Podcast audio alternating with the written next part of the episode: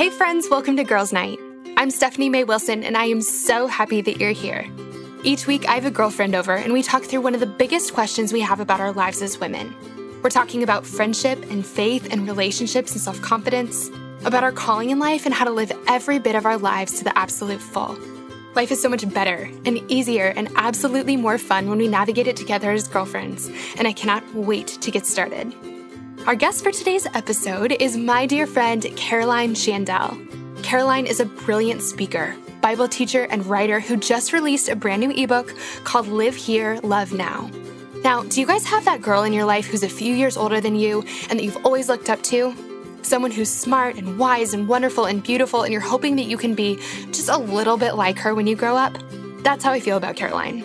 She's been a mentor in my life for years, a woman who's taught me so much about who God is and about who I am because of who God is. And I am so happy to get to introduce you to her today. We talk about so much in this episode what to do when you don't get something you really want, how to celebrate with your friends when they get something you really want, how to stay friends with your friends when you're in different seasons of life, how to live a life of presence and gratitude, how to really step into our God given identity, and so much more. I cannot wait to share this episode with you. But before I do, can I tell you guys a secret? Well, okay, I guess it's not exactly a secret, but it's something I've been working on behind the scenes that I am giddy to finally get to tell you about. So, to back up a little bit, I don't know if I've ever told you guys this, but my husband Carl is an amazing graphic designer. Well, a few months ago, we were talking about Girls Night and how much I love y'all and this community we've created here. And then all of a sudden it occurred to me, I was like, Carl, I really, really wish we had some girls' night gear. Like, I wish we had some sweatshirts or t shirts or something to wear at our girls' nights or to give to our friends who we have our girls' nights with. Well, anyway, Carl let me talk for a second before he stopped me and he said, Steph, I'm a graphic designer. You know we can make these, right? Guys, I do not know why I didn't ask him sooner. So, Carl and I have been behind the scenes working for the last few months to create sweatshirts and t shirts, a coffee mug, and more that are all inspired by the amazing women in our Girls Night community and that are the absolute perfect gift for the wonderful women in your life. Guys, I am giddy about this.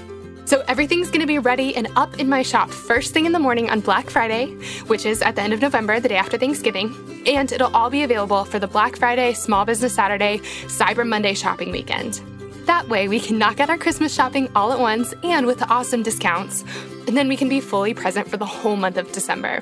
That's my favorite way to do Christmas shopping.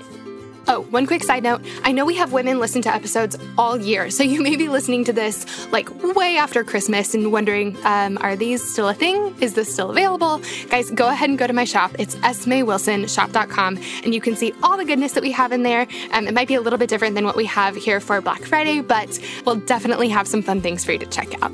Like I said, guys, I'm so excited about this. I've been dreaming things up for so long now. Carl and I have been working so hard on this, and I just cannot wait to get these things in your hands. We have a sweatshirt coming too, actually, that are the coziest thing in my closet. Truly, I cannot take them off. I just cannot bring myself to take them off, no matter where we go. It's getting kind of embarrassing, but I'm not even worried about it. Y'all, I'll be sharing updates over on Instagram, so make sure we're friends so that you're the very first to know when the new things are available. I also want to let you know we have really, really limited quantities of everything, so if you see something you want, make sure to grab it quickly. Okay, guys, I'm so happy I could tell you about this. I cannot wait for Thanksgiving. And with all of that said, let's dive into my conversation with Caroline. So, friends, I am so excited for what we have today. I'm sitting here with a dear friend of mine, a longtime friend of mine, Caroline Schandel. Caroline, can you just introduce yourself? Tell us who you are, what you do, and I'm really excited to hear your fun fact because I have no idea what you're going to say. Yeah, definitely. So, I have known Stephanie for years, back when we were both in the world race world, and so I am now married to my husband, Mark. We have two kids, Eloise, who's almost three, and Cadence, who's almost one. And we live in Atlanta. And in the last few years, I have gotten a seminary degree. I got my master's in divinity and am having some writing projects that I'm launching or hope to launch next year. So kind of have my hands in a, a few different things. Oh and gosh. let's see, fun fact. So I would say my fun fact is that a few years ago, not many people know this about me, but I over a course of about three or four months, learned guitar and wrote a song and performed that song in front of a group of creative, very musically talented people. oh my gosh. What? Okay. How did you tell me more about this? I need to hear more. Yeah. So we when I was involved with the world race, we would get to hang out with Melissa and Jonathan Helser uh, at times, and they began to stir in me this idea that we all have a song in us and facing fears and just going after the things that we think we can't do. And one of my givens in life that I just was convinced wasn't possible is that I do not sing, I cannot sing, I will not sing. And I, I am fairly comfortable speaking in front of people as comfortable as you can be. But when it comes to singing, no way. And through it, I just hanging around with them. And then one day Melissa did this big event for us where we had about 50 people under this giant tent in Georgia and everyone was supposed to sing out a note in front of the whole group. And so one by one, everyone went by. I was so nervous. My heart was beating out of my chest. I mean, I was literally, I thought I could faint. I was so nervous by it. My note came and I sang this terribly off key note, and, but I did it. I did it. And it just made me realize that, okay, this could actually be a fear that maybe I could move past. And so a few months later, I signed up for a creative school here in Atlanta. And the assignment was you had to do a big project at the end and move out of your comfort zone and do something you don't think you could do, didn't think you could do. And so I chose that I was going to learn guitar and write a song and sing it for this group of people who a lot of them were trying to get record deals and were very musically talented. And so my day came, I talked to my friend Braden. He t- taught me a few chords that he says pretty much every song you need these chords in. So he taught me those chords and the day came and I sang it and it was definitely not a home run, but I did it. oh Oh, so I faced that fear and it was amazing for that reason. But no one would know that because I will likely never do it again. Before that, then I this did was it. a one time thing. yeah. Caroline, I love knowing that about you because one, I, so I was in choirs and stuff all growing up, but singing by myself really truly might be one of my biggest fears. Like yes. the fainting, like, yes, that level of panic. Like I feel like sound, the sounds I want to make with my voice that I think I can like if I'm by myself or if I'm in a group, cannot come out when it's just by myself. Like I, I feel like right. I had to like be drugged to do choir auditions. Um, but it was funny because on the world race, I went through a breakup like right as it was beginning. And I was, my heart was like totally broken. And I, I, um, had a girlfriend, Casey, who knew how to play guitar. And I remember I was listening to, we were in Romania and I was listening to um, Taylor Swift's Tim McGraw. And I was like, Case, I want to learn to play guitar. I need to do something with my broken heart here. And so my dad is a, a, big guitar player and he said, Steph, if you will actually play this guitar, I will buy you a guitar. We found like a $150 guitar in Romania. Oh, wow. I carried it around the entire world and I made my dad a promise that if he bought me this guitar, I would play it every day. And I did. And oh, I actually, like, I actually kind of learned how to play and I learned how to play Tim McGraw by Taylor Swift and sang it woefully. And I mean, it just, I, I, and I haven't really played much since. I can't, you know, I'd have to like really get back into it. But it's yes. such, it was the uh, same thing, totally one of those things I never thought I would do. I ended up, yeah, singing in front of some people on the, on the world race it. And I, gosh, I never thought I would be that person. And yeah. When you, like, when we get to face our fears like that and we get to even do something, even if it's terrible, I just think we don't give ourselves opportunity to be really bad at something right. enough, you know? Right. And it's I, an amazing thing when you just face that fear and decide, even if I'm really bad, I'm going to do it because yes. of what that will do for me and how it will free me up. And so, yes. Yeah. Oh gosh, my wheels are spinning now. I'm like, okay, what am I really bad at? What do I want right. to try? Yes. Right. Cause it was just a given to me. I just thought I don't sing. And then all of a sudden one day I was like, well, what if I could? What if I did? What would that do? You know? Yes. What would it like unlock in you? Um, oh yeah. Oh gosh, that's so cool. Okay. If anyone yeah. listening is thinking about their thing, if you guys try, decide to try something, you have to like send Caroline and I a message. Cause I really, yes. um, me and Caroline a message. I really want to see what everyone tries. Yeah, definitely. I love that. I love that. well, Caroline, I am so thrilled and honored to have you on the show. I truly have looked up to you for years and years and years. I, I, I don't know if you, I don't know if you remember this, but we actually both worked at the same church in Boulder, Colorado, right? Yeah. And I, so we weren't there at the same time, but I remember when I was learning about the world race, someone said, Hey, you need to connect with Caroline Crawford at the time. Um, mm-hmm. Um, and you need to talk to her about the world race because she works there now. And I remember, I think I was emailing you like, asking you 8 million questions, which is always so fun when you're like, all the information's on the website, but sure, I'll answer this for you. um, but I, I just, that, I think that was the first time I kind of came across you. And I remember just from the second I met you, I felt like I could see, like you inspired me so much because you have so much like looking at you and in, interacting with you, it is so clear how well you know the Lord. And I just felt like, like she radiates confidence and security and almost like authority. Like she knows who God is and she knows who she is because of who God is. And I didn't have that at all when I met you. And I remember thinking like, as, you know, that was a lot of the journey that I got to go on, you know, that year when, when I was traveling was, you know, I want that. I want to know who God is and I want to know who I am because of who God is. And I want to radiate that kind of confidence. And I just remember seeing at you and, and thinking, I want that too. Mm-hmm. Um, and so I, I love just you and I've learned so much from you over the years and I'm so excited for the girls to get to hear from you especially because I love what you've been doing lately and really the the thing that I've, you know, I've wanted to have you on the show for a long time. The thing that was like, this is happening was I got to read a blog post that you wrote maybe a, a couple months ago about a story about a house. And I really, I mean, I have a thousand questions for you, but I would love to start there. I would love to hear the story of the house because it just, it just like I learned so much through hearing what you mm. learned. So tell us the story of the house. Yes, the story of the house. So, three years ago, I was pregnant with our daughter Eloise. And we, at the time, we were living in Atlanta in a tiny two bedroom condo, living the urban life. And when we got close to having her, just really wanting to have more space as a family, I just, I wanted to nest. I wanted to feel like there was a space that could be hers. And so I began looking to see what other options there were to rent around here. And so one morning I did a quick search on Zillow and this house popped up. And instantly when I saw it, I fell in love with it. It was just everything that I was hoping to find here in Atlanta. It was a little bungalow that had more space. It had a cute little backyard, cute porch that I could imagine sitting on and drinking, sitting and drinking coffee on. Just it was just this sweet little house that was down the street from our friend. So it was just going to offer us all kinds of things that we really wanted community, safety, more space. So I must have emailed them. I mean, I think the listing came up, and five minutes later, I'm emailing them saying, We want this. I don't even need to see it.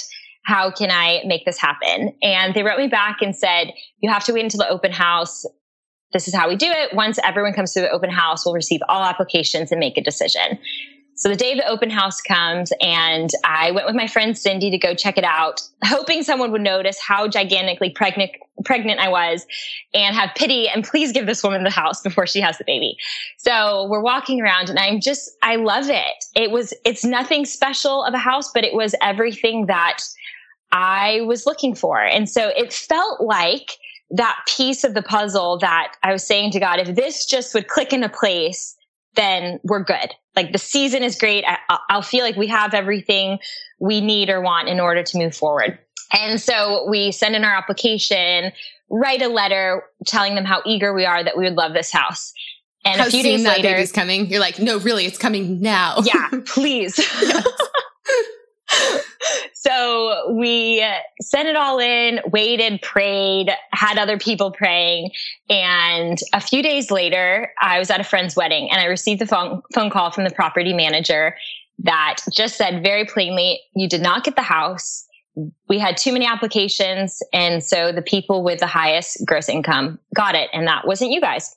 And that I felt so disappointed. And I remember crying that evening about it and just trying to process over the next few days that this was something I really wanted and we, it wasn't going to be ours.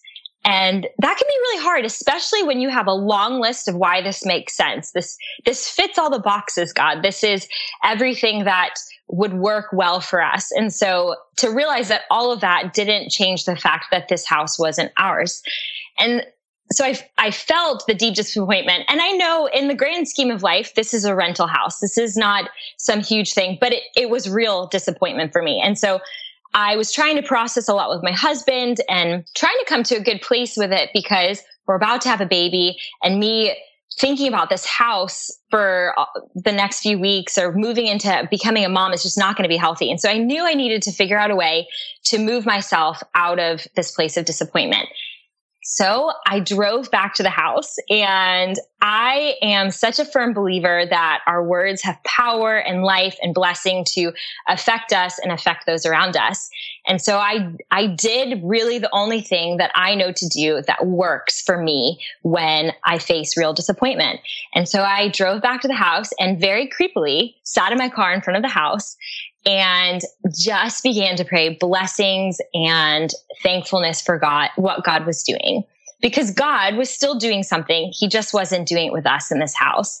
And so I sat there and just said, thank you, God, so much for this family and for the memories that we made in this house. Just thinking if I can join you, Lord, in what you're doing, then I'll probably think less about what I'm not doing or what you're not doing for me and probably also shift my attention to the things that you are doing. But this house wasn't our gift in this season.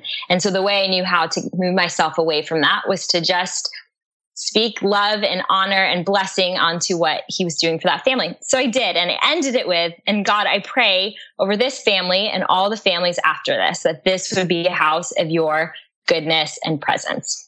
Amen. And so that was a very critical moment for me of moving myself out of disappointment and into the season that God had us in. And so from that time, we stayed in our little two bedroom condo and it worked out really well for us. We ended up moving to Florida for a year and a half for my husband's work. And so it, it was exactly what we needed. And after living in Florida for a year and a half, we came to move back to Atlanta and once again, we're faced with the fact that it's really difficult finding a rental property here in Atlanta. And how are we going to do this from Florida? And so we, I was again pregnant this time with our son, Caden, and trying to go through all of our options. We were really clear that we were not going to spend any more on our rent than what we are currently spending in Florida. So we capped it there, which eliminated a lot of options in Atlanta. And we just began looking at things and ultimately came to a place of realizing it's very likely we're just going to have to rent an apartment, an apartment complex, get our feet on the ground, and we'll figure out things from there. So that was the plan. I didn't love the plan, but I knew I could handle it and we would, we would get there. And then a few days later, after Mark had kind of given me that conversation of, I really think we just need to go the apartment complex route. I was looking online and I hadn't done that in a while and up popped this exact same house from two years prior that was back on the rental market, set at the exact price that we said we would not go over. And we reached out to them to see if it were available and found out two things. One, that they're having a really hard time with making an um, scheduling an open house because of the family in it and trying to coordinate schedules. And two, that they only rent to people who have seen the property. And so because we have seen the property and we want the property, they did not do any open house, let us put our application in. And from Florida, we landed this rental property here in Atlanta. I just love that. I love that. Oh man, I feel like I just want to like sit with it and just like soak it in because I love that. Um, I was talking to some friends about this last night that, you know, we, I think so often are looking at the plan for our lives and we're thinking, God, like, going from A to B to C to D, this makes sense. This is what I want. Yes. This is what I've planned. This is what makes sense. But when we really open things up to him, we, God takes us from like A to purple and you're like, oh, I yeah. didn't know you could count like that. You know, I mean, he, yeah. it's, he has, you know, he takes us from A to like cucumber and then 7.5. And you're like, that's not, those aren't numbers, God. Those are, those aren't even letters. And, but he just has ways of connecting things that we can't see from, from our vantage point. Yeah. I feel like the most special part of that story is not that you lost this house and you were devastated and then like the story wouldn't be good if you were just bummed and devastated for two years and then finally got what you'd been begging for. The right. most beautiful part of the story is what you did in the disappointment. And so I know that, like, I've heard you say that disappointment is a really holy thing, that, that really beautiful things, um, that it's sacred work. Can you kind of talk about mm. that? Like, what did you learn about disappointment and, and how we handle that? Like, talk, kind of talk us through that. Yeah. So this house was to me the biggest thing that God taught me in it was that in the midst of being disappointed, I had the opportunity to, in fact, speak blessing on my family when I didn't even know it, when we would call that home. And that was an opportunity that has struck me so much about what is available in the places of disappointment. We have no clue what God is doing with our story. And with the story of the house, I have often said the story changed and it got better. It was so much better than I could have imagined. But the story changed. I had my story of how we were going, like you said, from A to B, and the story completely changed, but it was so much better because of what God did. And really so much better because of what he taught me in that place of disappointment. And I think when I say that disappointment is such sacred work, I'm saying that there are unique opportunities that are available to us only when we are facing what isn't, when we are living in that tense place of this isn't happening or this hasn't happened yet. And so there is this opportunity to really meet God and believe beyond what it is that we're seeing before us. And when I think about the house or when I think about place, being in that place of disappointment, realizing that it matters so much what we do there when we are in the middle of this hasn't happened. Again, it is such a huge opportunity to encounter God in that place, to meet God who is more than what he is or isn't doing, but who he is with us. And one of the greatest revelations we can consistently unpack in our lives forever is that God is with us that he is right there in the middle of our disappointment. And it's easy to begin to spin or swirl with what isn't happening and why it should and how can I force or make it happen. But the other opportunity there is to stay in that place of I'm resting in you. You are here. And so I'm going to be here with you and I'm going to encounter and grow with you, God, no matter what is or isn't happening around us.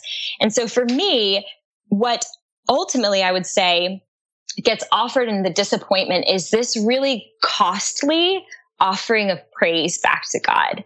So when I was in that car thanking God, there was tears streaming down my face. It's not like I was doing this from such an easy place. It was difficult. I was very disappointed.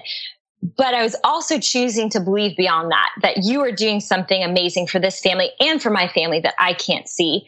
And that is what disappointment offers us the ability to offer up to God thankful words and grateful hearts that are above what is or isn't before us in the moment. So that's what makes that place so holy to me, right? Like the faith isn't being able to see what's in front of us. Faith is being able to see beyond what's in front of us and believe beyond and hope beyond what it is before our eyes. So, do you think that? So, I'm picturing all the different seasons in life where we can feel disappointed or where we're stuck in the waiting or where we're feeling like God isn't doing what we're hoping he's going to do when he, when we're hoping he's mm-hmm. going to do mm-hmm. it. And I also know that in those seasons, we, we say God has a plan for us. But I almost wonder, and, and I believe that that's true, but I almost wonder if, and, and I don't think that we can, I think God's, God's plan and God's heart for us is bigger than anything we can sort of mess up on our own. You know, I don't think that if we take one step to the left, we're going to totally miss the whole thing. But I do, yeah. I do wonder if, and I want to hear what you think about this.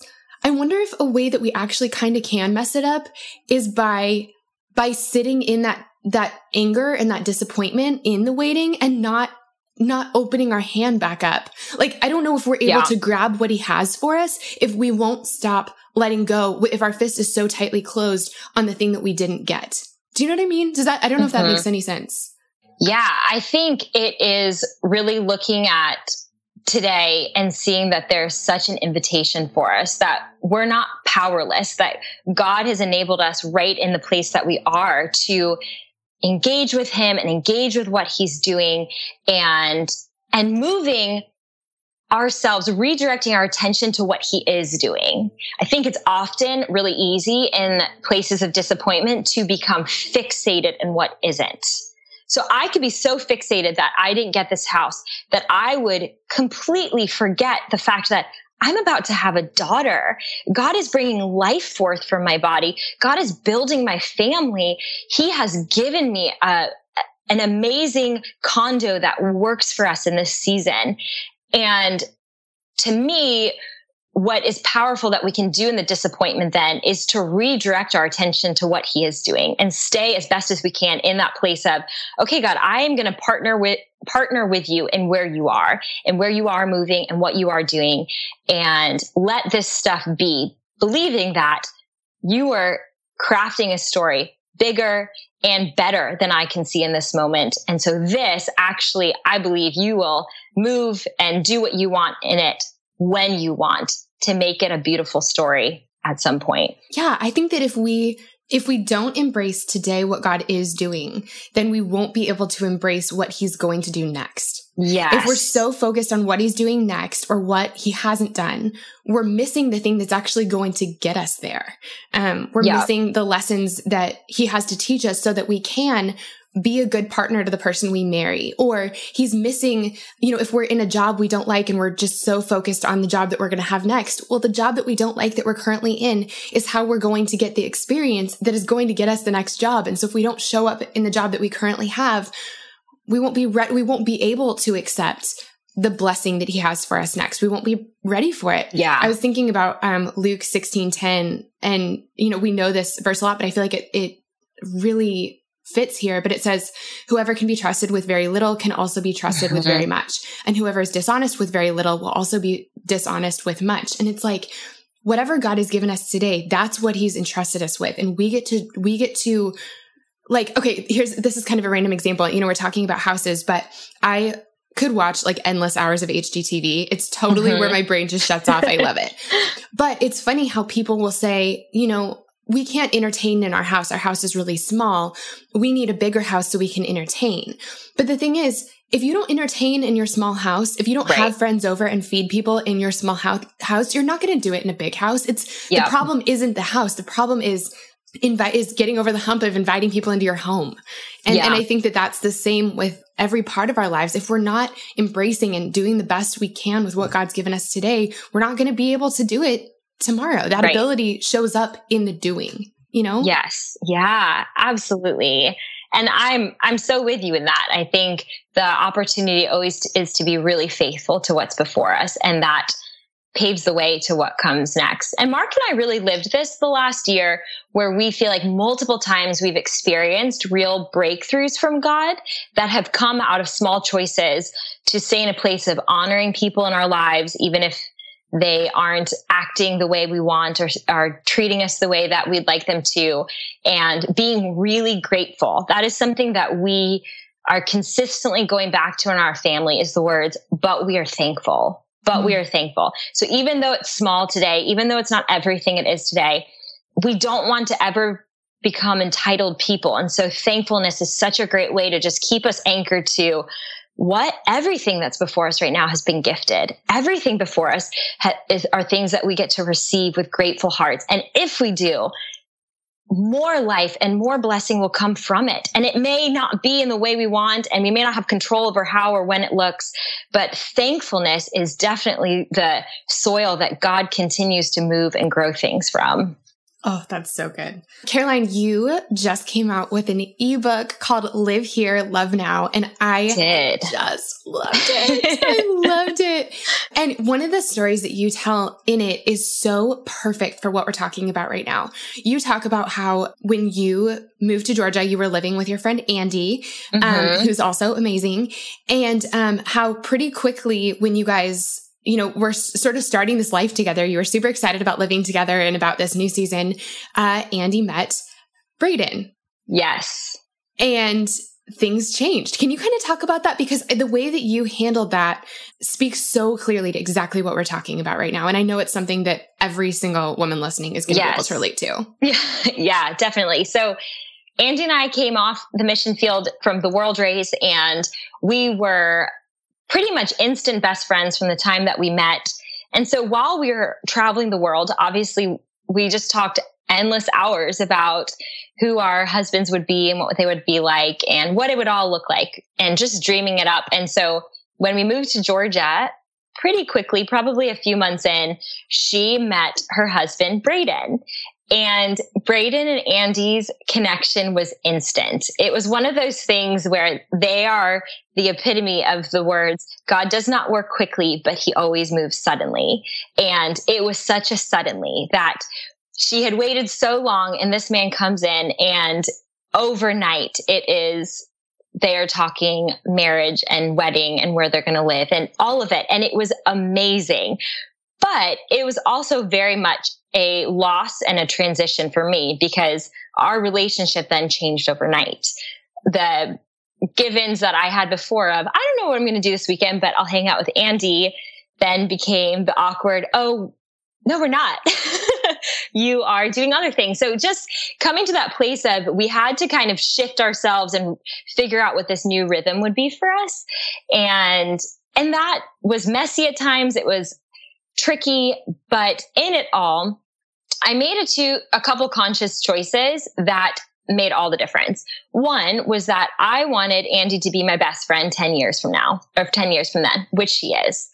And that helped put in perspective some of my feelings in the moment that what was happening in that season was messy and we were all trying to figure it out. And she'd never done that before. I'd never walked a friend through it in that degree before. And so there was a level of grace that we could offer each other because we wanted to make sure our relationship lasted.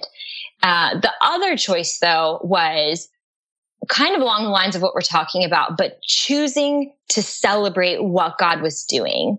It was really easy for me and would have been for me to put myself in the middle of the story and see the whole thing that was playing out based on me in the middle and what was happening or not happening and how it affected me. So what the way that I was hurt, the way that I was forgotten, whatever the, the thing would be. It'd be really easy to do that. And that, to put me in the center and begin to see it from that lens is kind of victim to this whole scenario. One, ejects me out of what God is doing because he was clearly doing something really beautiful. And two, will lead me right to a place of bitterness and resentfulness. I would just easily go then to a place of feeling so hurt. And so in it, I felt quickly that God offer me a different option and made it very clear to me that this is what I'm doing. I am building family and legacy and something beautiful through Andy and Braden's love story. And so you can join in and celebrate in with what I am doing. And if you do, then you're going to reap the life and blessing and harvest of that with them. Or I could stay in that place of, of missing it. And I didn't want to miss it because this was what God was doing. And so I did, I just really made as many choices as I could to stay in a place of celebrating and thanking God for what he was doing. And in it, I think made learned a couple things. One being that we can look at people as obstacles on our journey or as reminders of what we don't have. Or we can look at them as these living testimonies that they are declaring to us what is possible through God at work in our lives.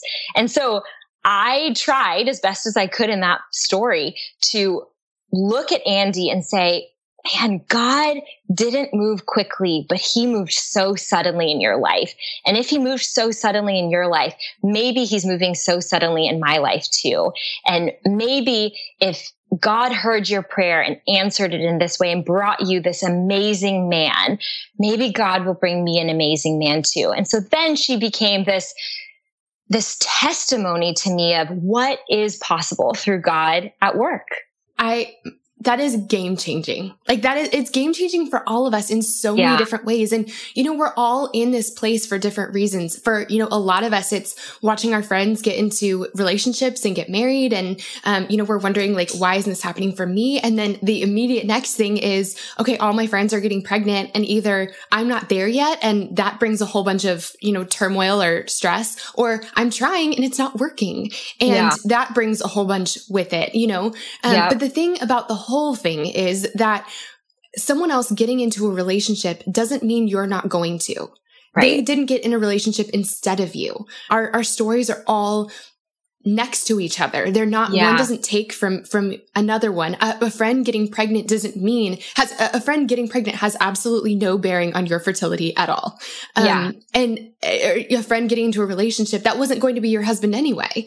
Um, right. that doesn't, that doesn't have any bearing on on whether you are going to or are not going to and that's true all across the board and i think the decision that you made is so important and i think you know something that I'm asked about all the time is how to maintain friendships when you're in different seasons. And a lot mm. of the women in my community are feeling really left behind and really abandoned by their friends as they get into relationships and get married. And I totally hear that. And I felt yeah. that. And I think sometimes, you know, the situation is obviously different every time, but I think sometimes the women getting married do a really bad job and they really do not they, they really don't do a good job of maintaining their friendships or seeking out their friendships in the midst of a relationship. And it's really easy. I feel like a lot of us have been there when you're falling in love. It's really easy to just I don't know. Like, I feel like I didn't even sleep mm-hmm. for like six months when Carl and I started dating. I, I, don't know what I was doing. I just wasn't sleeping. So it's kind of, in, in some ways, you're so wrapped up in it that things fall by the wayside. But at the same time,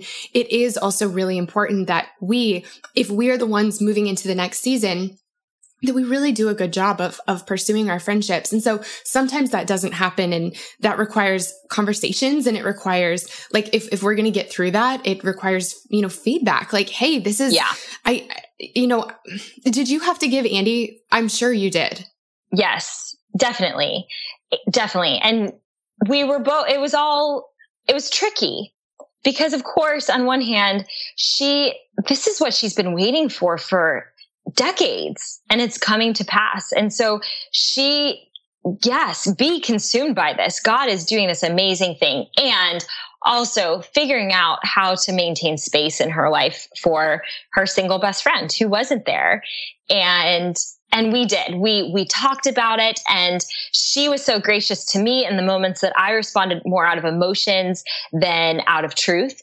And I was gracious to her in the moments that she was figuring it out and fumbling through it herself. And believing though that and i think this is a key in relationships i believed the posture of her heart was for me and that she wanted me to be a part of that story. And so that even though in moments it didn't play out as perfectly as i wanted I knew that her heart was one of she wanted me there with her. And my heart was one of I want to be there. And sometimes I'm going to do that really well and sometimes I'm probably not. But that's where grace is really something that we need and and becomes amazing because to trust the posture of each other's hearts, to trust that our hearts are leaned in, wanting for each other to be part of the story, gave us the grace to say, Hey, it's okay it's okay. It, it, didn't work out best last night for dinner. We'll try again next time we all go out or, or next time, next weekend, let's make sure that there's time. And so then we did, we learned a new rhythm in our lives. And I think that's something that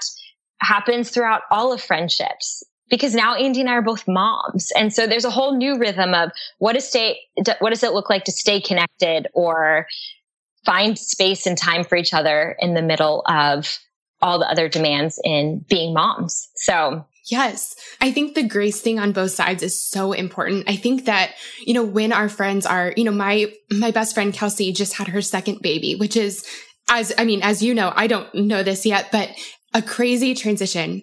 Yeah. And we haven't gotten to talk quite as much as we normally do because she's like barely sleeping and figuring out all the things that go with having two kids under, well, barely almost under two, almost two under two.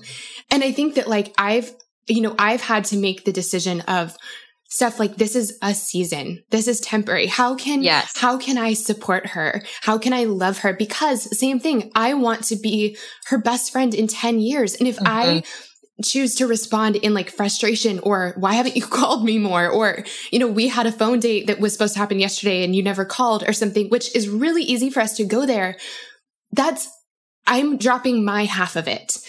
I'm dropping the part that's mine to carry. My job is grace and my job is being there for her. And my job is showing up for her extra because she can't, she's not really in a place where, where she can show up for me as much as she normally does right now.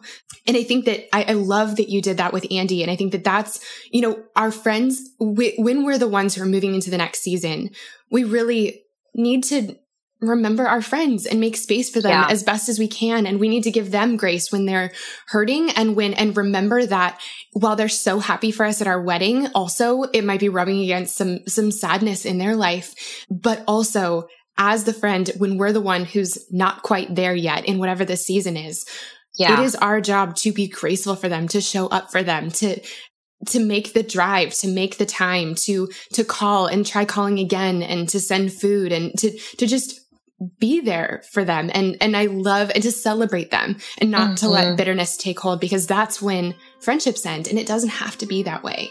Yeah. Definitely. Hey friends, I hope you're loving this conversation with Caroline as much as I am. Isn't she great? I wanted to pop in for one quick second to thank our sponsor for this week. Now, I love our Girls Night sponsors, and I love them for two reasons. The first is because they allow us to keep doing what we love this show would not be possible without our sponsors, and I am so grateful to them for their support. The second reason I love our sponsors is because they are such cool companies. I love getting to tell you about them. One of my favorite parts about girls' nights with my best friends is that we get to share things with each other that we are truly loving. I have found my favorite taco place, my favorite brand of blue jeans, and my dentist all through the recommendations of my girlfriends. And I've been telling all of my girlfriends about this week's sponsor. I'm so excited to tell you about them too. So, our sponsor for this week is a company I just love. It's called Lola. So, here's the thing we care about the ingredients in the food we eat and in the beauty products we use. So, why shouldn't the same be true about our feminine care products? Lola is a female founded company offering a line of organic cotton tampons, pads, liners, and all natural cleansing wipes. They're 100% organic cotton with no added chemicals, fragrances, synthetics, or dyes, which is amazing and makes me totally freaked out about what I've been using up until this point. What is in our products? But with Lola, we don't have to worry, and that's only one of the reasons I love them. So, not only are the products natural and organic, but they come in a simple, customizable subscription so you'll never need to make another frantic trip to the drugstore. And have that awkward moment with the checkout guy where you're trying not to make eye contact. Does anyone else feel that way? Lola delivers exactly what you need, exactly when you need it, right to your door. It's super easy. All you do is sign up for a subscription and it is fully customizable. You can choose your mix of products, your mix of absorbency, your number of boxes, and the frequency you want them delivered. The subscription is super flexible, so you can change, skip, or cancel at any time. Y'all, I got my latest Lola delivery a few weeks ago, and I am such a fan. The delivery process is so easy. The products they delivered are so personally tailored to me, the box they came in is super cute and well designed, but my favorite part is that I don't need to worry about what's in these products that we use so intimately in our lives. And the fact that it's a company for women, founded by women, love it. Oh, one other thing that's super cool for every purchase, they donate feminine care products to homeless shelters across the US. Isn't that great? Friends, I love this company, and actually, the only way I could love Lola anymore is if they had a gift for y'all, which, of course, they do. For 40% off all subscriptions, visit mylola.com and enter promo code Girls Night when you subscribe. I want to give you guys that information one more time just to make sure you have it. For 40% off of all subscriptions, go to mylola.com and enter promo code Girls Night when you subscribe. Lola, I am such a fan of you. Thank you so much for all the great work you're doing, and thank you so much for sponsoring our Girls Night. Okay, you guys ready? Let's hop back into my conversation with Caroline. So, Caroline, you talk about so many things in this book that I just loved. One of the things that you talk about is how to own our thoughts. And mm. this is something that, you know, you talked about how our words are powerful, which actually I would love for you to touch on that too, because I know that our thoughts are our words unsaid. Um, yeah. and I, and I would love to hear, I, I've learned so much about this from you, just how we own our thoughts and how our thought life and how we speak about ourselves and about our life impacts being able to like love our lives where we are right now. Yeah, definitely. So this is something I am really passionate about in my own life and have talked about in the ebook and elsewhere is just there's such a difference between thinking and speaking from a place of experience and thinking and speaking from a place of truth. And so if we take the example of Andy, it can be really easy to look at what's happening around and to begin to formulate thoughts and ideas and truth from that place. So it'd be really easy to look at what's around and feel that I'm not being noticed by men or by God, you know, like all the things I was single and wanting to be married and my best friends getting married. So there were all kinds of things that I could feel of unnoticed, unwanted, late, behind. And all of those things can then for me to think certain thoughts. So because I'm feeling that stuff, then I'm thinking, well, things are never going to change or it's always going to be like this or no guy's ever going to want me. And then that becomes the thoughts that I am ruminating on. And, and that then affects everything that comes from us. Then what comes from us is just this sense of we're powerless and everything's happening to us. We can't do anything about it. But there's such a different way in it. And the way is starting from the place of what is God's truth. And based on what God's truth is, then having the thoughts that we're actually holding space for in our minds to be those thoughts that are the thoughts God has for us. And so if you take again the example with Andy, with the truth that God is good, changes everything of how I see the situation. With God is good means that what I'm looking at before me is a display of God's goodness in my life and that Andy moving out of my life and there being now space in it for someone else to fill is also a display of God's goodness. And so it's a whole different lens. Then all of a sudden, what we are dealing with and experiencing in our lives, we are processing through the truth of who God is. So it's elevating us to see things that are happening around us and think from that place of what's actually true. God is good. God is moving. God has a plan. And even if I don't see it right now, that doesn't determine that doesn't dictate the thoughts I think, right? So there's always two choices. We can, we can approach life and have what we're thinking about it and how we respond to it be completely dictated by our experience. So everything's just fueling what we think and how we respond. Or it can be all determined by God in us and God for us and God through us. And that then changes everything of the way that we're looking at situations. The disappointment becomes the opportunity. The loss becomes a space for something new. The unmet expectation becomes expectancy for what God could do even still. And so it's a completely different way where we are living well what life is versus spinning and swirling all around because of what isn't happening and what's out of our control. I love that so much. That is so, I'm so glad that you said that. Something that you, you know, you kind of mentioned this when you were talking about being at the house and speaking blessing and can you kind of talk about like speaking words over ourselves? And I know you have like so many thoughts on this. And this is like one of my favorite things that I've learned from you. This made a huge difference for, you know, cause I think that there is a, there, so we know that in, in Psalm 139, it says that we are fearfully and wonderfully made, but how often does that not feel true? Like yeah. we, we know this is true. This is here yes. in one hand. And then in the other hand, we feel like, I've, you know, put on five pounds and my hair looks bad today and I have nothing to wear. And yep. that girl looks flawless and all these things. And we're holding those one in each hand. Yes. And I think that it's the, ch- the challenge is knowing God's truth, but believing it, mm-hmm. like putting it on as if it was your outfit in the morning. Mm-hmm. And the way that I feel like you taught me to do this was through our words. Through speaking words over ourselves through declaring things um, over yeah. ourselves. And i do believe that at one point you've made me stand on a chair and say things about myself which actually is like maybe one of my favorite memories in life. So can you just like t- talk to us about speaking truth over ourselves because and and why we may why we should maybe stand on chairs when we do it yes, totally.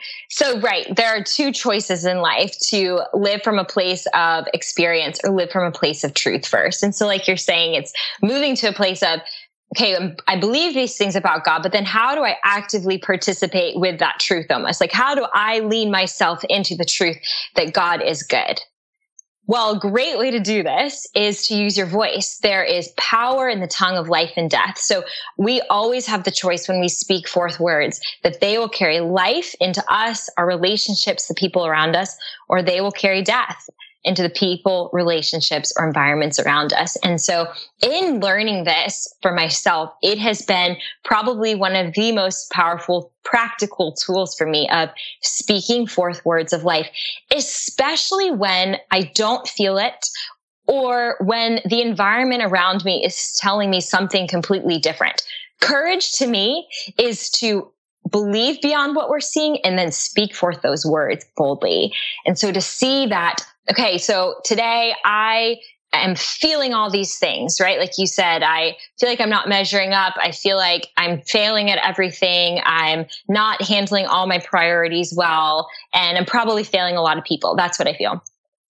If you look at yourself in the mirror, even for just two minutes, and you begin to tell yourself who you are, it shifts everything.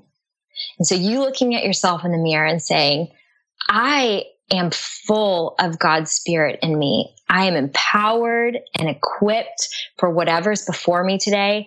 I have the opportunity to live well this story. And this story is my story. I have courage and boldness and confidence because of who he says I am. I have wisdom to know what to do with the decisions before me. And as you say those things, which is just agreeing with what God is saying over us, that's all it's doing. We are just agreeing with the words that Speaking over us. And in that, pulling ourselves kind of higher to meet him where he is in it, upgrading to where God is, it changes everything. And so just this morning, this is a pillar of our family. It's not just something in theory. This is a pillar. All the time we have our daughter doing this. And so I get her in the car this morning. We're driving to preschool and she says, she's two. She says, mommy, I want to do my declarations. Okay, let's do our declarations. And so my two year old is leaning, leading me in. I am kind. I am kind. I repeat it back to her. She goes, I am strong. I am strong. My little Eloise saying, I am full of life and God has a plan for my day. And to realize she is releasing words of power into the atmosphere. Because when we are agreeing with what God's saying and then releasing that out, that's changing us and that's changing the whole environment around us. So this is such a practical, powerful tool that pushes, moves us beyond feelings, moves us beyond what we're seeing before us, and really gets us agreeing with what God is saying and thinking over us. I love that so much. I think um I, I, truly do remember the first time I heard you talk about declarations, and you really did make us stand on chairs and yell these truths over ourselves. Yes. And I think like there's something so silly about that and so mm-hmm. counterintuitive. Like we don't stand on chairs. like that's not right. normal. Uh, we're right. not normally that tall. We normally yeah. don't shout. You know, I mean, yeah. it, it, there was something so liberating about yeah. saying these things over ourselves. And I remember the first time I did it, saying these, saying these truths and feeling like, gosh, I don't feel that way. But mm. the thing is exactly what you're saying. We can either bend to how we feel or we can bend to what God said it says is true and truly practicing saying these things over myself and saying them to myself in the mirror and saying them every day. That's how it starts to feel true. And it's yes. true regardless of how we feel, but that's how it starts to feel true is when mm-hmm. instead of saying every day, I'm the worst. I'm, I can't do this. I'm, yep. you know, whatever. That's like in, instead of repeating those things, which th- things feel more true the more often we say them, we're actually saying the opposite and pulling ourselves in that direction. Yeah. It's, yeah. Our, our words are carry such creative power to them. And so we are creating what's before us by what we're speaking. And just like you said, if we are speaking words that I can't, I won't, I'll never, that is the world that will be around us. That's the way we'll see it and how we'll approach it and how we'll engage with it. But like you said, if we are speaking forth words that are saying what God is doing and what we're going to do with him and God is good and he has a plan, and all the things of who he says we are and what he says that he's doing, it, it changes the world that we're living. And you know the difference in people who are doing this and aren't. People who aren't doing this or speaking those words of kind of, um, against themselves and those people, the people around them are just kind of a downer to be around. They, they feel heavy and kind of release this everything's wrong, nothing's ever right feeling to them. But the people who live this and believe this and are moving themselves each day to kind of to join God again in that are to me the most inspiring. They're so inspiring to be around. Well, and if you think about it, like think of how you know, think of how, how far reaching this is. If you're sitting, if you are, you know, an HR manager person. I don't know what Mhm. you, what is that called? Um, if you are in HR, you're sitting down, you're interviewing someone for a job. You can feel when someone walks into the room and they are, everything is wrong. I'm complaining about everything. You're not going to hire that person. The person Yeah. who walks in with a smile on their face and a positive attitude and who believes in themselves and the, in the work they're doing in the world and the fact Mhm. that you are good. I mean, the, the person who, that person radiates life and joy and that person is going to get the job. That person Yeah. is going to get the date. That person is going to be asked out again. That is all of those things. Like when you get to bring that to the table, it is such a joy to be around and you see that Mhm. Actually reflecting into every area of your life. And it's not even, you know, I think that we feel so, like, I don't know, conceited or something saying these things about ourselves. Like we are, we've been taught that we're supposed to have a low opinion of ourselves, but it's not even about our opinion of ourselves at all.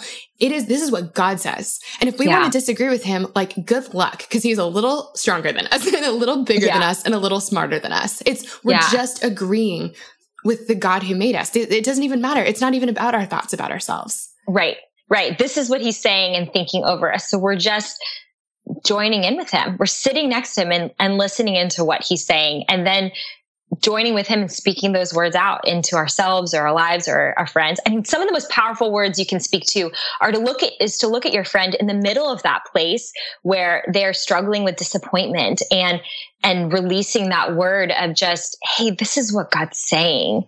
It's not about this. There's something more he's doing here. And that can be such an encouraging thing when you find yourself in that place of disappointment, having other people join in and say, let me remind you of what God is saying. So, yes. And we can and do when you that. need to get on a chair. yes. And when you need to get on a chair. Um, and I feel like doing this for our friends is also a really beautiful thing. Like when we can look at someone else and say, this is what I see in you. This is who God is in you. This is like, these are the gifts that I see he's given you. You know, I think we have this feeling again that having someone else having something means we don't get that thing. And that's just not true. We live, God's economy is economy of abundance. And, and so there is enough for you and enough for me. And so we get to celebrate each other and call each other up and say, like, there's something beautiful about you and I'm going to celebrate you big time. Mhm. And when we, we get to partner with other people seeing the truth about God and the truth about God in them. Um, Yeah. last night I had this really like super clear picture of what this could look like. Um, you know, we, we always say we are our own worst critics, which is just crazy because when we think about our relationship with ourselves, like I don't, I don't know how often we actually think about the relationship we have with us. We're stuck with us.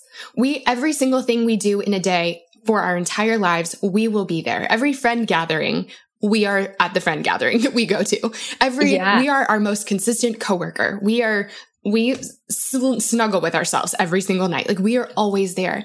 And when, when people say that it's normal for us to be our own worst critic, that means that we are working every single day with our own worst critic. And that is a terrible way to live. I was at an event last night and, um, I was speaking and if someone had come up to me beforehand and told me some of the things that my mind, my own mind tells me sometimes, like, you're going to blow this. This isn't going to go well. You don't have anything good to say. I would have absolutely blown it. Hmm. Instead, Carl got to be at this event. He doesn't normally get to to be there, um, but he got to be at this event. And before I got on stage, he gave me a hug and he said what his mom says to him and to all of us all the time. Um, it's actually from Saturday Night Live, which is really hilarious. But um, he gave me a hug, and in my ear, he whispered, "You are smart and you are strong, and gosh darn it, people like you." And and it just I, I love that because that's what I got to go on stage with and that's what I got to bring with me. And we get to be that for each other, reminding each other of who we are and who God says we are and who God is. We also get to do that for ourselves. And when we do that for ourselves, living life every single moment of your life with someone who loves you and cares for you and is kind to you makes all the difference. Yeah. And I feel like declarations, So speaking truth over ourselves is how we is is that that's the difference maker. yeah, yeah, it really is. I Um, love that. Caroline, if a woman listening is sitting um in a place of disappointment right now or you know waiting for something that hasn't come yet or if a woman's looking around thinking, you know, my life is just not looking like what I planned. This is not what I was hoping for. Can you just like speak some life into her and, and give her some encouragement? Definitely. So I would say to you that a couple things. One, reminding her of who she is, that that the words that God says over you of, of your value and your worth and your contribution and your calling and your destiny are true. And that what we are seeing today, what you're seeing today in your season is such a small snippet of the grand story he's writing in our lives. And that can be two things. It can be comforting to know that it won't always be this way. Disappointment isn't the destination. It is something that is a season in our lives and it could be many seasons of our lives, but God is doing more than just disappointment in our journeys. And so there's a comfort in that. And then too, there's a charge in that. This is the season that you and I get to live well what our story is right now.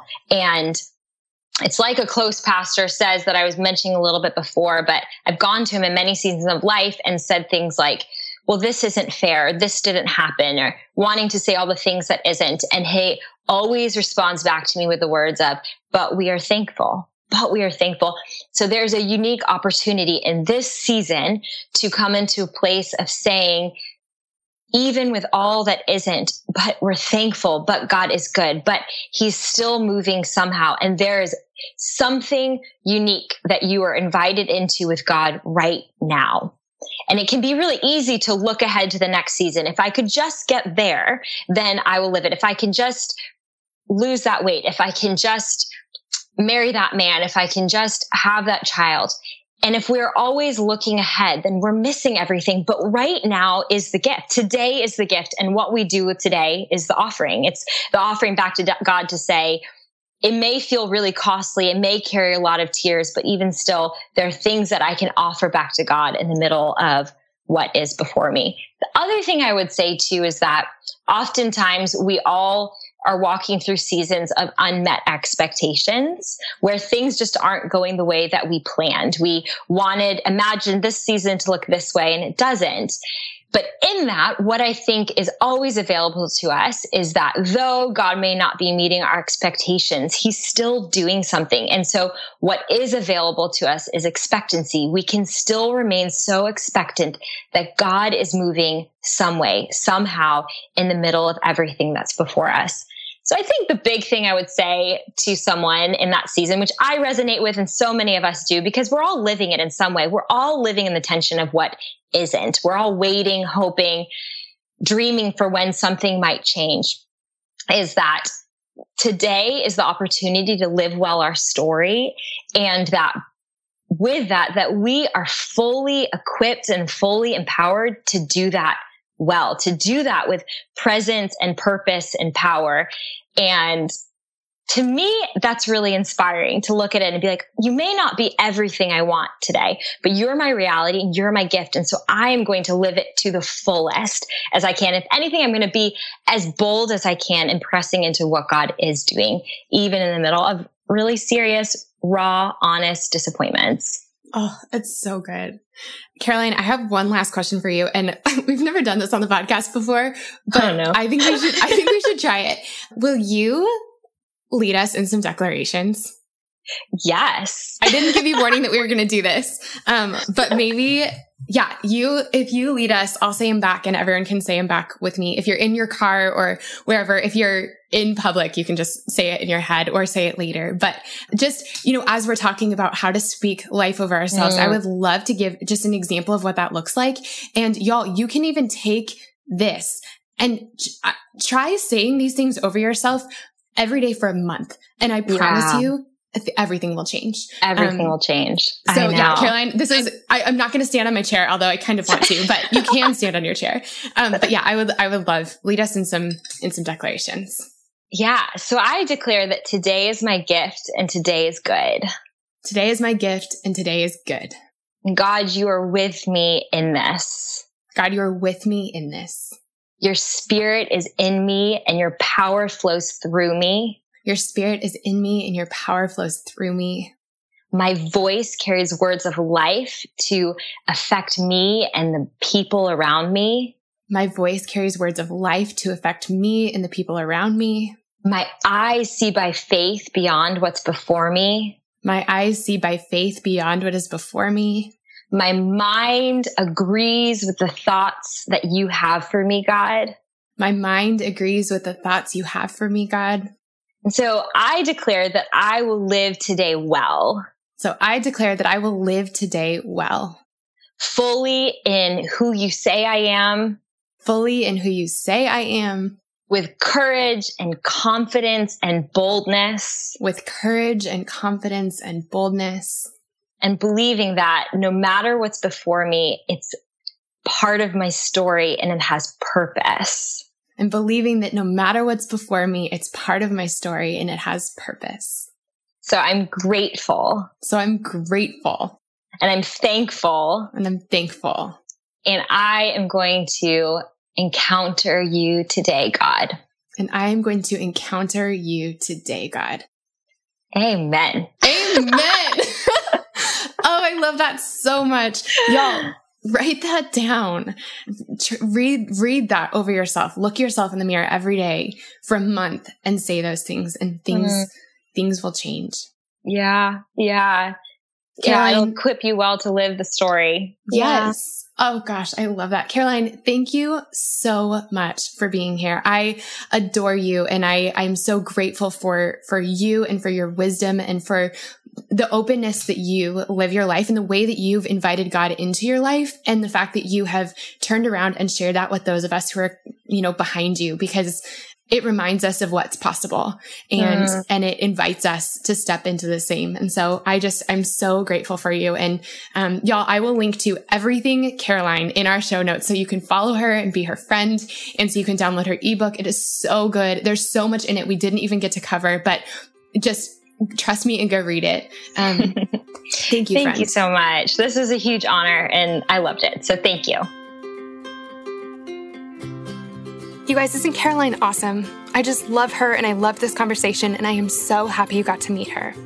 One thing I wanted to mention quickly is I know we talked about a lot in today's episode. So if you want to find the links to any of those things, all you have to do is go to my website. It's stephaniemaywilson.com slash blog.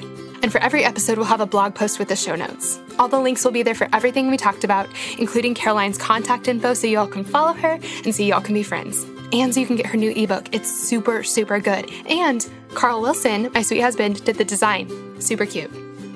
Guys, thank you so much for listening to this episode. I cannot tell you how much it means to me to have you here at Girls Night. Now, before you go, I want to ask you guys a little favor. Would you mind just taking 30 seconds to leave us a rating and a review for the podcast? The way that iTunes knows to suggest the podcast to new people is by the ratings and the reviews. That's how we invite new friends to our girls' nights. So if you would take one quick second to do that, it would be super helpful. And thank you so much to all of you who've left all those beautiful five star reviews already. It means so much to me. Okay, friends, that's all we have for today, but we'll be back next week with another episode of Girls Night, and it's gonna be such a fun one. I can't wait. See you then.